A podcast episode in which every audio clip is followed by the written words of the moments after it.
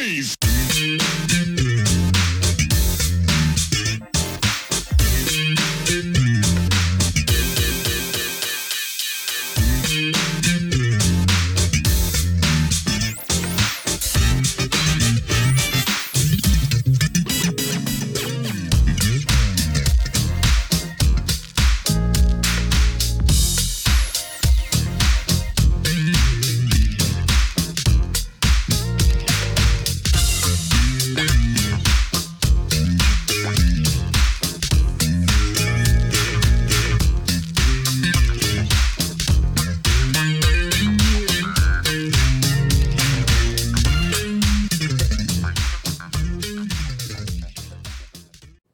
Welcome back to the next part of this Truth and Rhythm episode. Be sure to subscribe to this channel. If you've already done so, please share it with friends. Also become a member by joining Truth and Rhythm on Patreon or consider donating at funkinstuff.net. Thank you so much for your interest and support. Enjoy. What were some of your biggest influences on the dance music front? You know, we talked about your influences on the soul side, but who inspired you and influenced you in the dance area? Stevie Wonder, obviously, you know, he was just great. Uh, not so much in terms of disco and stuff like that. He was just a great, fast R and B songwriter. He was just a great composer and uh, just a phenomenal producer. So I followed a lot of his stuff. Uh, then I loved the stuff that was coming out of Philadelphia from Gamble and Huff their type of writing, their type of arranging. Bobby Martin, and once again, my mom's cousin Thom Bell. All right, I love doing that kind of stuff. Uh, then the music of my cousins, Kool and Gang. Um, you know, that's the New York, New Jersey connection, and that was influencing me and giving me ideas and giving me beats and so forth and so on. But centrally, my primary influences with regard to the dance music that I did um, during stepping stepping away from Black Ivory uh, was fueled by James Calloway, who was Black Ivory's bass player, and my cousin Sonny Davenport, who was um, my cousin, and he was a drummer. So between um, James, myself, and Sonny, we developed a style and a, and a formula for composing songs and beginning to arrange songs, and that became the team in terms of songwriting and so forth and so on. So um, it's just a, a part of continued evolution.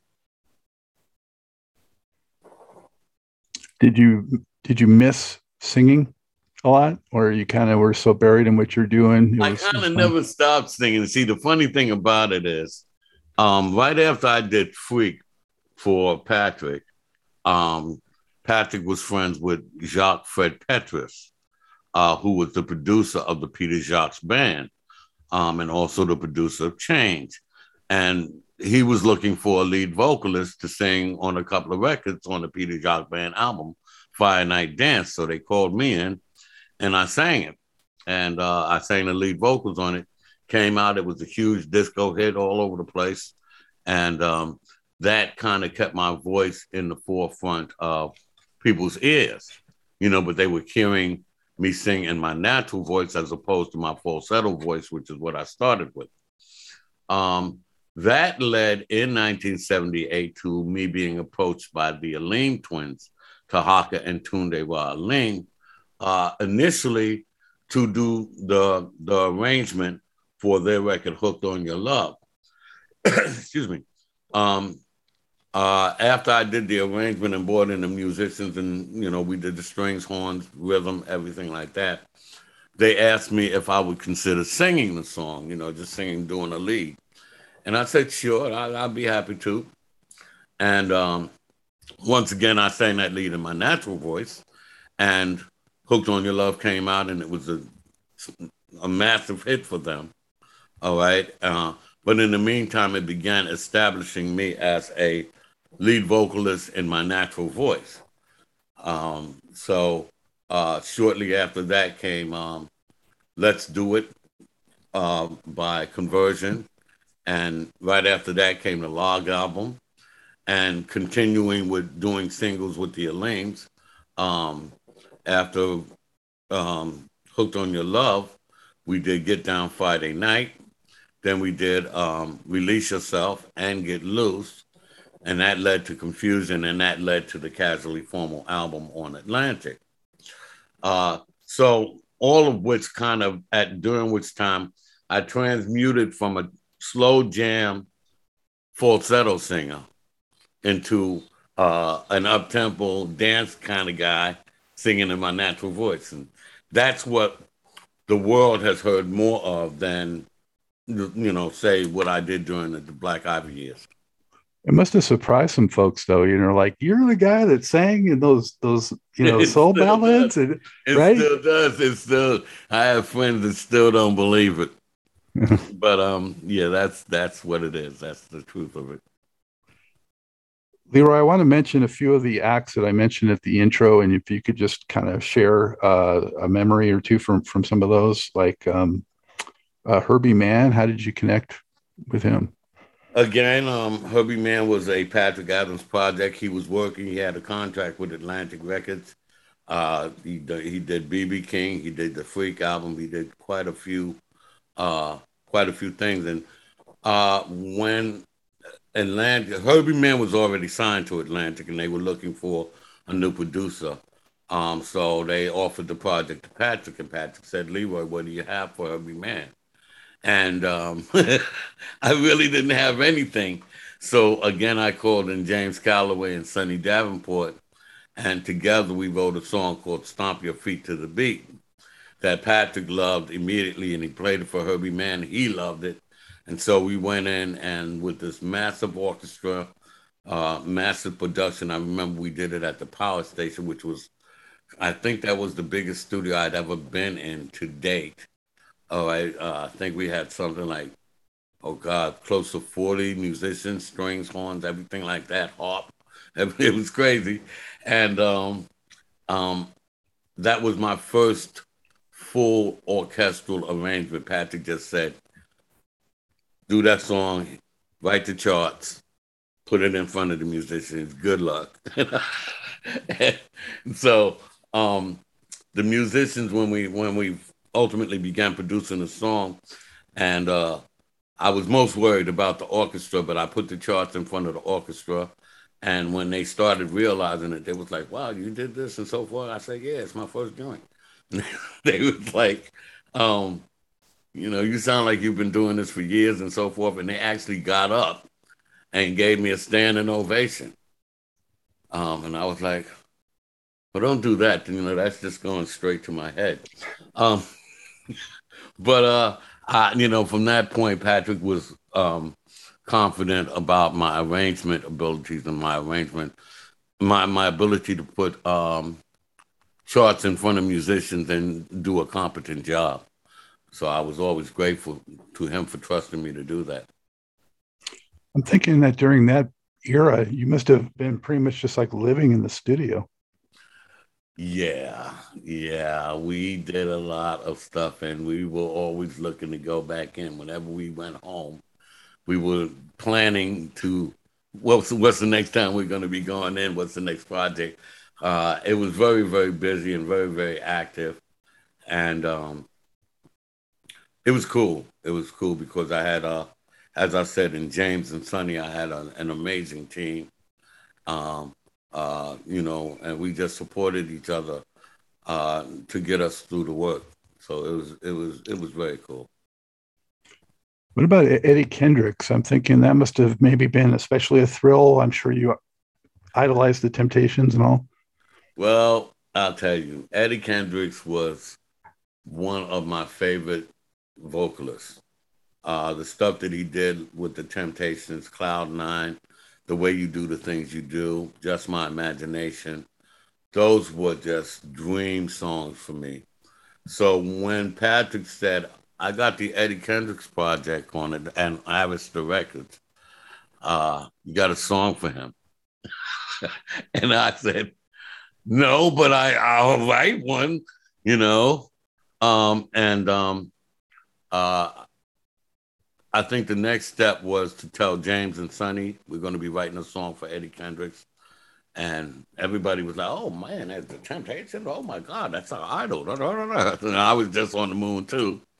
So then we called Eddie. Patrick gave us Eddie's number, and we called him, and we had a conversation with Eddie about what he wanted to sing about, and something I like to do when I'm dealing with you know artists. Um, I try to tailor something for them. And one of the things Eddie told us, um, you know, uh, casually, that was that he always hated doing the moves with the Temptations. He's not a dancer. I'm not a dancer. I don't like dancing. I did the moves because I had to. That was part of the job of being a Temptation, but I'm not a dancer. And um, that actually gave Sonny the idea and the song title "Never Used to Dance," right? So we we go back into our little home studio, and um, we began constructing that song and uh, it was all about um, the idea of never used to dance is, you know, the guys that aren't dancers, you know, how the, the guys is like standing on the wall and just checking the chicks out and all of that, right? Um, but you know, you can't get them on the dance floor. But there's this one chick that's just so fine, right? That and you see her dancing, and then she gets you out there on the. She's the one that gets you out there on the floor. And that was the whole story of Never Used to Dance. Eddie heard the story, loved it. And um, um, we went in the studio and had a, an a amazing time just working with a legend like Eddie Kendricks. It was just amazing. I can only imagine what a thrill that was for you at the time. Um, yeah, yeah, it's pretty cool. how, how did you you and Patrick feel when uh, disco uh, started to wane and there was sort of that backlash, you know, you guys continued to, uh, you know, produce quality dance music, but there certainly was, you know, a bit of a backlash heading into the early 80s. How did you uh, deal with that? Well, we knew dance music wasn't going nowhere, no matter what you call it.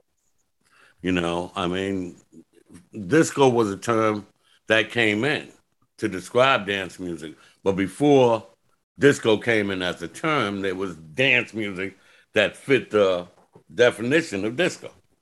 All right. So it didn't really matter to us what it was called or the death of disco as a term. Terms die. Right. Um, but dance music, just as it existed before disco was a term, um, will always exist. You know, and now although it's being called house and techno and you know, the different forms like that, it's still essentially dance music, whether you call it disco or house or whatever. It's still dance music. Dance music didn't go anywhere. So Patrick and I weren't really worried. Yeah, no doubt. Uh, I think uh, first they started calling it uh, like club music or something after they stopped wanting to call it disco. Right. right. And then when house disco, came in. You know, and the whole thing about disco is that that was just a giant publicity stunt anyway when radio stations and so forth staged that event in order to regain control over what they felt like they lost control of, which is a lot of people were doing disco, so we need to do something that kills it. And um, they staged that gigantic event. Now, all of it meant nothing to me because, as I said, I knew the dance music wasn't going nowhere. How did you uh, connect with Rick James? Uh, or did you connect or just contribute a song, or what was that about? Well, we met him, and, and uh, well, uh, here's the story. It's real quick.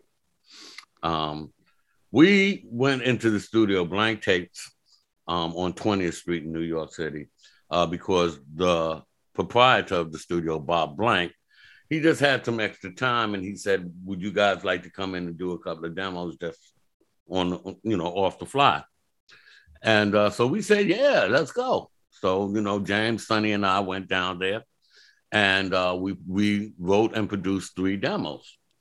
Um, and one of them was Big Time, the first one. So on our way uptown, we said, uh, I gave Patrick a call and I said, Patrick, where you at? And uh, he was at Kenny Morris's house. Kenny Morris was one of Patrick's partners and co-producers. He lived on 57th Street. So we said, well, we're going to slide by and stop by and see you because, you know, Patrick said he'd like to hear what we did. we get up to Kenny's house and get upstairs, and they let us inside. And uh, sitting in the couch in, in, in the couch area is Rick James, and Kenny introduces us.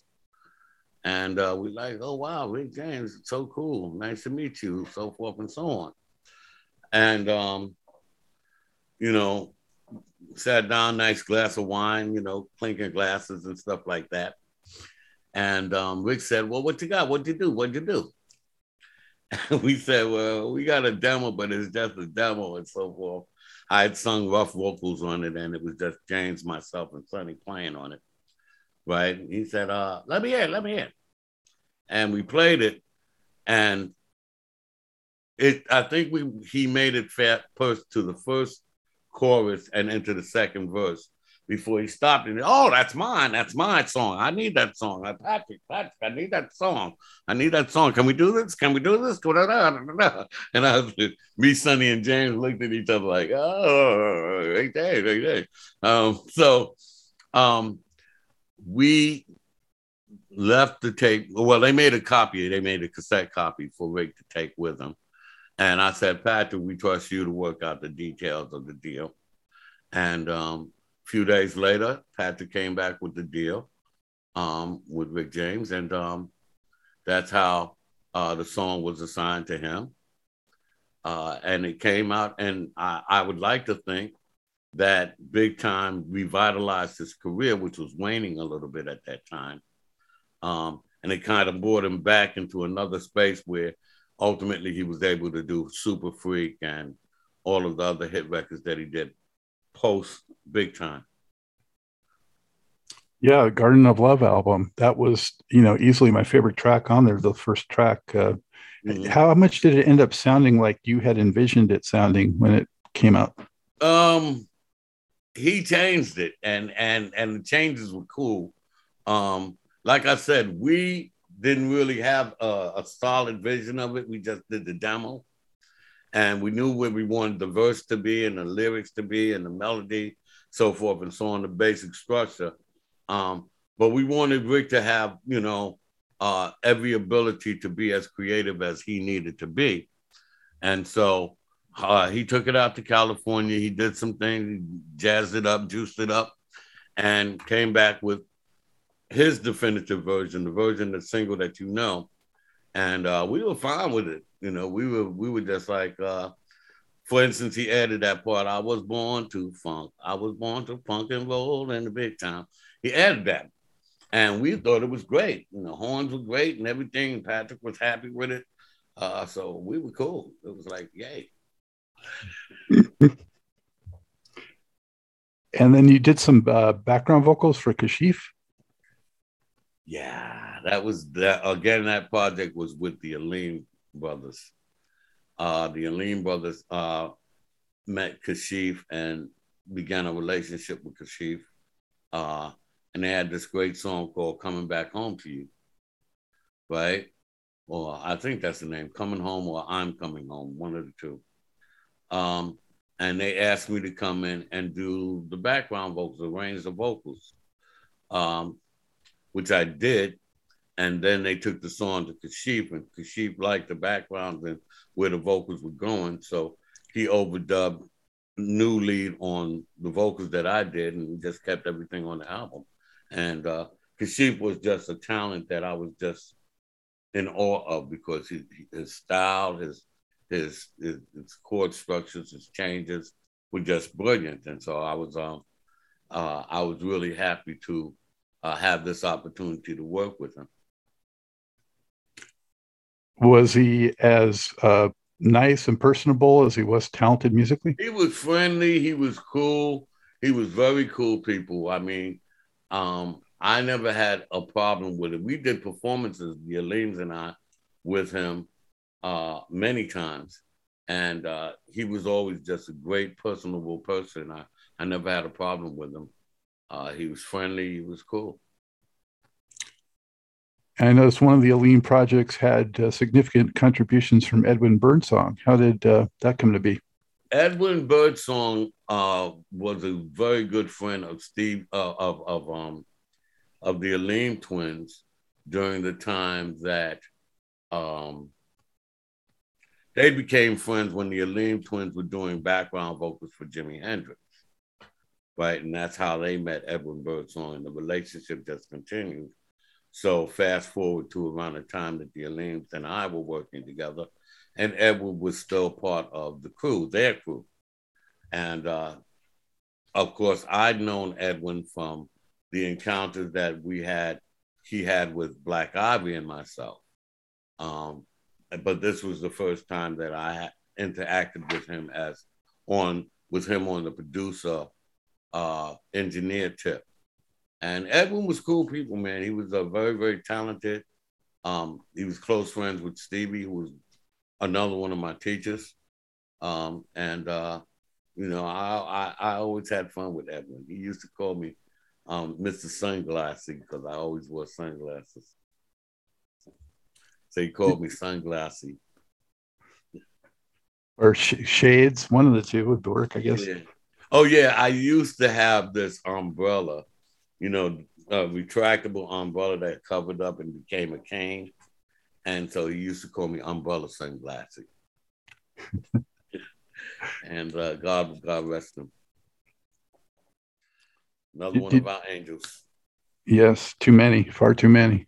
But uh, thank goodness we have the great works they've done for eternity. Um, yes, sir. Yes. Sir. Did you ever get to meet Stevie Wonder? yes, is the answer to that. Okay, absolutely yes. Stevie became my mentor in 1972. Oh boy! When he, when he invited uh, Black Ivory and, and myself to the Apollo Theater, this is around the time he had just released Talking Book and uh, he was impressed with the Don't Turn Around album. And he this is when they performances at Apollo would last a full week, seven days. Um, and um, he invited us on day one to the matinee, the afternoon show. And uh, he was, we of course, I was over the moon to meet him. I was already singing half of his catalog, and um, I loved everything that he did. So I was really over the moon to meet him.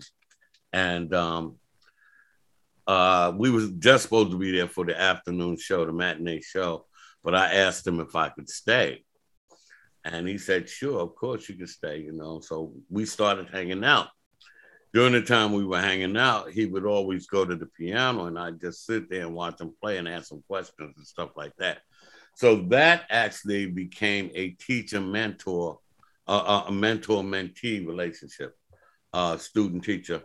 And uh, he began to impart things to me, you know, invaluable things uh, that uh, that I still use today. Uh, he taught me uh, a formula for the development of perfect pitch. He taught me how to play without looking at the keyboard and know what, you, what you're doing. And he also taught me um, uh, the virtue and values of humility, as well as the importance of what your song says and what you're releasing into the the energy you're releasing into the world uh, with what you write. You know, are you releasing positive energy or negative energy, and why? And I remember he said to me, um, uh, you always want to make something that your grandkids will be cool to hear. That won't be a problem for them to hear something you want your grandkids and their kids to hear. And I always took that to heart to be positive and to try to impart positive messages with my music. Uh, so yes, we became very fast friends. Uh, when we recorded the Feel It album uh, at the Hit Factory, I remember that we had booked the fifth floor for several days, and Stevie Wonder was right on the second floor, booked for several days. So we'd bounce up and up upstairs and downstairs to each other's sessions during that time. So um, uh, I consider Stevie Wonder a mentor, uh, a godsend, and I consider it an absolute blessing to have met him and for him to have been so kind as to impart the things that he did. Mm. Wow. Thank you for sharing that, Leroy. That, that's a yes, I meant. that's a big yes. Yeah. Um, Man, he was my very first favorite artist, and I still just love him so much. Mm-hmm. Uh, there's nothing about Stevie Wonder not to love. I think you know. I don't know. You know. I don't know all the personal stuff. I don't know any of that. I prefer that I don't know it, but you know, because we all got personal stuff going on. But um, as far as his professional self and just the kindness and the humility and the humbleness of the man, and he's a visionary. He's an absolute visionary who has the ability to see the world in ways that no one else sees it, and um, that rubs off on you. And just a genius. Oh, genius only begins to describe him. Yeah. Know? uh, the way you would consider Ray Charles a genius, Stevie Wonder, um, Quincy Jones a genius. He's on that. He's that genius level. So, so, so, Continuum was the first release that you were reunited for. Correct. Um, around 1995, I returned to the group, and um, we started performing together, doing Black Ivory performances, myself, Stewart, and Russell. Um, and uh, somewhere around 2000, 2001, um, I said, hey, it might be a good idea if we do some new recording. And uh, they thought it was a good idea. Uh, at this time, all three of us had uh, considerable production skills and abilities on our own right. So I suggested that it would be a good idea for each of us to deliver albums uh, from our production houses. You know, in other words, Leroy Burgess production, Russell Patterson production, Stuart Bascombe production, and then once we put it all in the pot, we all work on it together and stuff like that. Um, uh, so this resulted in what is an 11 tune album uh, that really demonstrates the diversity between us as creative people and producers and so forth and so on while we're still working together in the same group. How, how much how many years transpired between you taking the stage with them?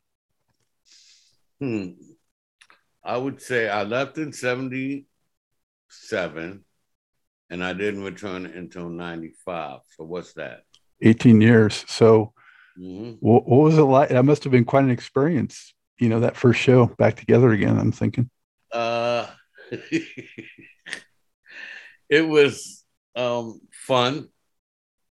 A little bit awkward. We were still feeling each other back out and getting used to each other after a considerable amount of time um, apart.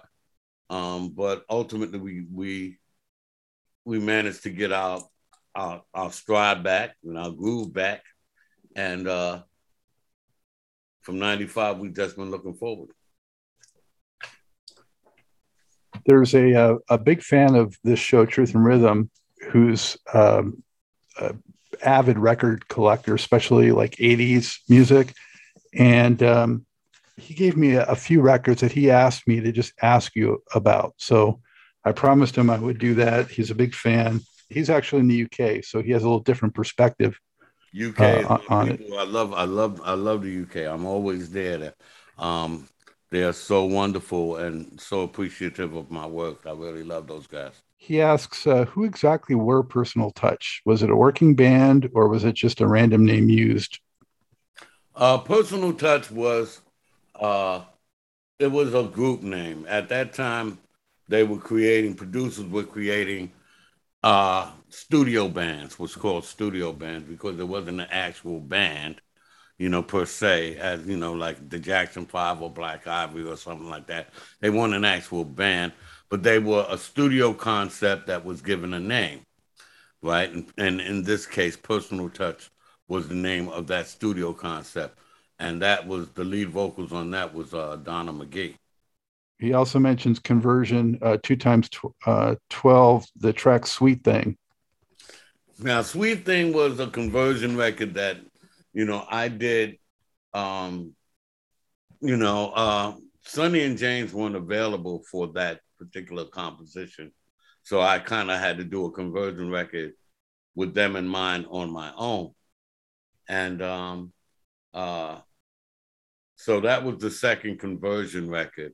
Uh, this one for Vanguard Records, and um, that's how that came about. Greg Carmichael contacted me, and at the time James was away uh, working. I think he was either working with Najee or Bobbi Humphrey as their bass player, and uh, I forget where Sonny was, but Sonny wasn't available either. So uh, Greg needed it done right away, and I just took the gig. Heartbreaker and Stranger.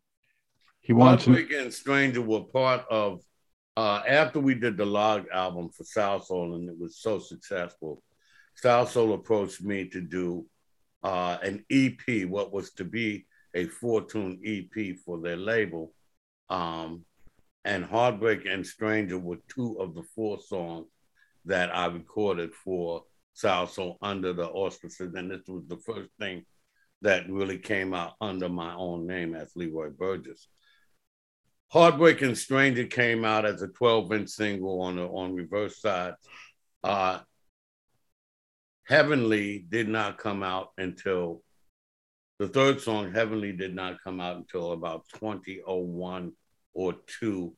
Uh, and it was featured on the Leroy Burgess anthology album. It has since been re remixed and remastered by uh, the Reflex and released on the new Salsoul compilation. Then One Plus One, which pretty much had disappeared. We had given up hope on it ever being found.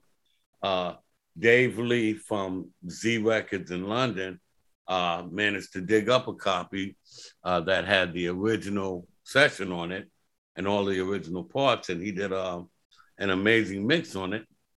And um, that came out in 2020, December 2020. Last one is Satin Silk and Lace. Um, the the lineup. I know Satin Silk and Lace. Um, I think Allison Williams was one of the people that was a member of that. I'm not sure about Melissa Morgan. Um, and I'm also not sure that, let's see, Satin Silk and Lace. Uh, the names that come to mind is Allison and Melissa Morgan. Um, uh, there may have been others, or maybe James Crabb Robinson was a part of that as well, because Satin Silk and Lace was one of the projects uh, by, I believe, Jacques Fred Petrus had something to do with that project. Um, um, and uh, again, it was just something that I was called in to do you know, background vocals for. As you look back, is there one particular performance or show that just stands out to you? If something happened, whether it was good, whether it was bad, whether it was funny, whether it was unexpected, or what have you? All of the shows that we did in the 70s were all of the above that you funny, unexpected, weird, wild, crazy. Um, and uh, they all stand out. So I can't say one more than any given any other from back in that period. I enjoyed the time that we spent on stage with the Chi-Lites uh, during the time Eugene Record was still with us. Um, and um, uh, Squirrel and Red, and know that we were quite close with them. Um, I enjoyed I, I, enjoyed all of it. Uh, it was a thrill for me um, to be a part of that and to be considered a peer to these people that I had spent a large part of my life just being in awe of. Um, so um, a lot of it was a dream come true type thing for me. Are you able to pick one or two tracks from the catalog that you're just most fond of? Mainline is one of my favorites. Um, that's just you know, and part of that is the reuniting with my with my brothers from Black Ivory. Um, uh, the work that I did on with the Aleem twins on Casually on the Casually Formal album, um, I'm particularly fond of because uh, that really uh, gave me an opportunity to spread my wings um, as a producer and as a songwriter. Um, uh, the song when when Bobbi Humphrey did No Way, um, and she called in Stevie Wonder to um, play guest harmonica on it. That was an absolute dream come true because this was my mentor actually playing on my composition. And, um, you know, when that happened, I was like through the moon. Um, all of it has been a journey that has been a blessing. You know, that has really been a blessing to me. Um, and um, I I pray and I ask God to just try to keep me worthy of it. And for as long as He puts the strength in me to do it, I'm going to try to do my very best with it. Um, uh, 54 years and counting now. So, I uh, mentioned a while back, and I promised we'd get back to it. Uh, new music. Uh, what's in the works? Well, I have um uh it's actually been open since 2005, but we opened in earnest uh just in the last two years. Uh, I now have my own record label called Burgess Entertainment Recording slash Pros International. And while I know that's a very long name, that's the name of the company.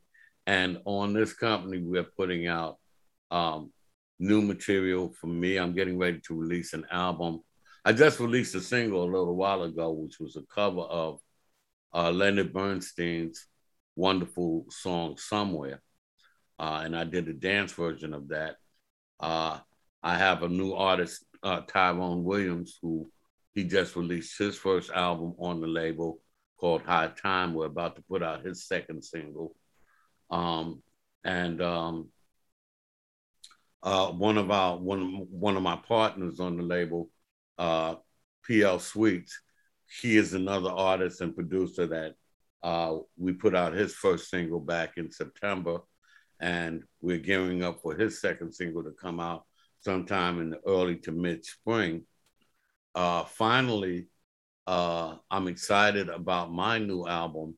Again, this is the new album under my own name, Leroy Burgess, and the album is called These Days and it's an allegory on the times that we're going through and the times that we're living in that kind of examines the world for what it's where we're at right now and um, i'm quite proud of it because uh, i'd like to think that it has some very positive messages to impart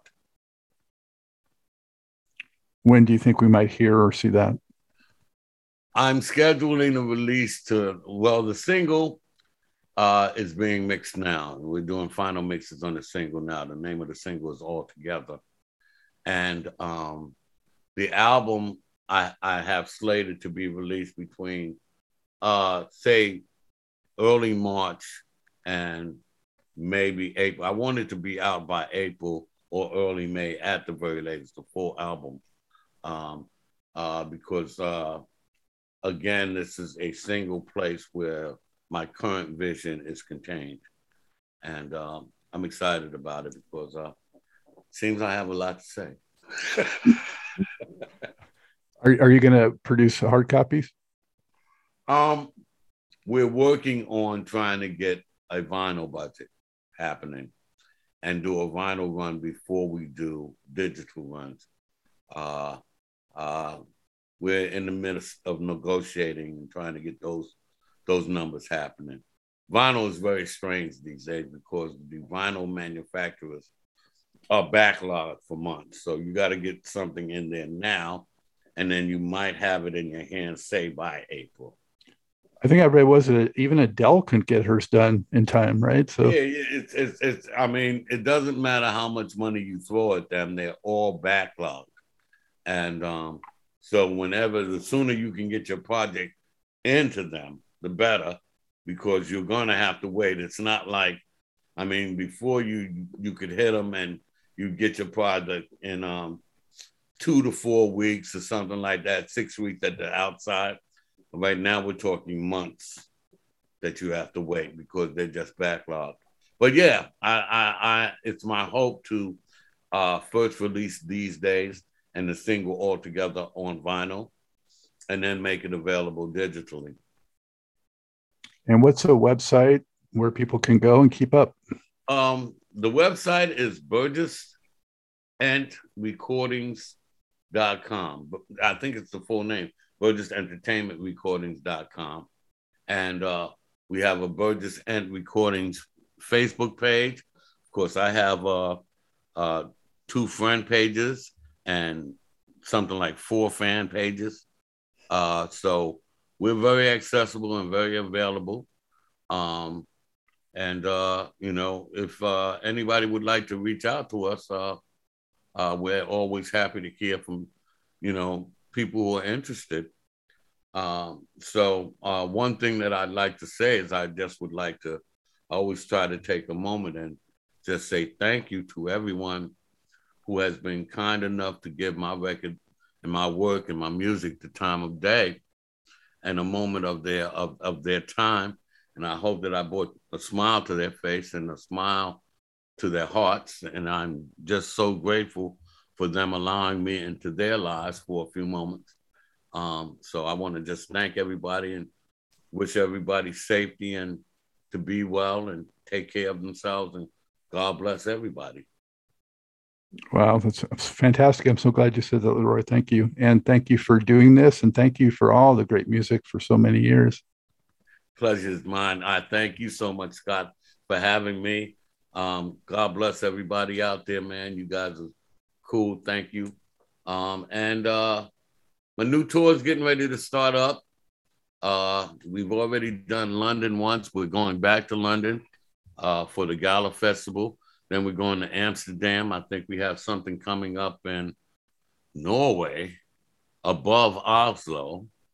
Um, that's coming up a little bit later on, and uh, possibly Brazil. And uh, we're just we're just beginning to book it because it's still not safe. You know, different countries are opening and on different levels, and you have to be uh, aware of the protocols and be safe so that everybody's safe, the audiences are safe the protagonists and the band and myself and uh, technicians are all safe. We, safety is the first concern. And when it becomes safer for all of us out here, then I look forward to um, us getting back to what we used to in terms of partying down. We look forward to that too, for sure. So be safe, take care. Uh, thank you again, and good luck with all these projects you have in the works. It's exciting. God bless you, man, and thank you so much again, Scott. And um, yeah, it's exciting. I'm, I mean, you know, I love it. Uh, I still love music just as much as I did when I was a kid. So praise God for that. Thanks again, man. I hope you enjoyed this episode of Truth in Rhythm. A big thank you goes out to our guest as well as to you, the viewer and listener. Also, much gratitude to Pleasure for supplying the show's funky opening and closing music. As a reminder, you can always access the complete list of linked shows by episode at funknstuff.net. I urge you to support this program and receive the extra benefits along with that by subscribing to the Funk Stuff channel on YouTube and sharing it with funk, R&B, and jazz lovers, joining Truth in Rhythm's membership program at Patreon, submitting a donation at funknstuff.net, buying Everything is on the One, the first guide to funk book, at Amazon, shopping at the Funky Things store for cool merchandise at funknstuff.net, and linking through funknstuff.net for all of your Amazon purchases. In addition, if you're an artist or anyone seeking proven, results oriented professional marketing, PR, writing, or editing consultation or production, check out the media services section at funknstuff.net. Also, I encourage you to drop me a line at scottg at funknstuff.net. I love the feedback, suggestions, guest requests, appearance and sponsorship inquiries, and just talking about my favorite subject, groove based music.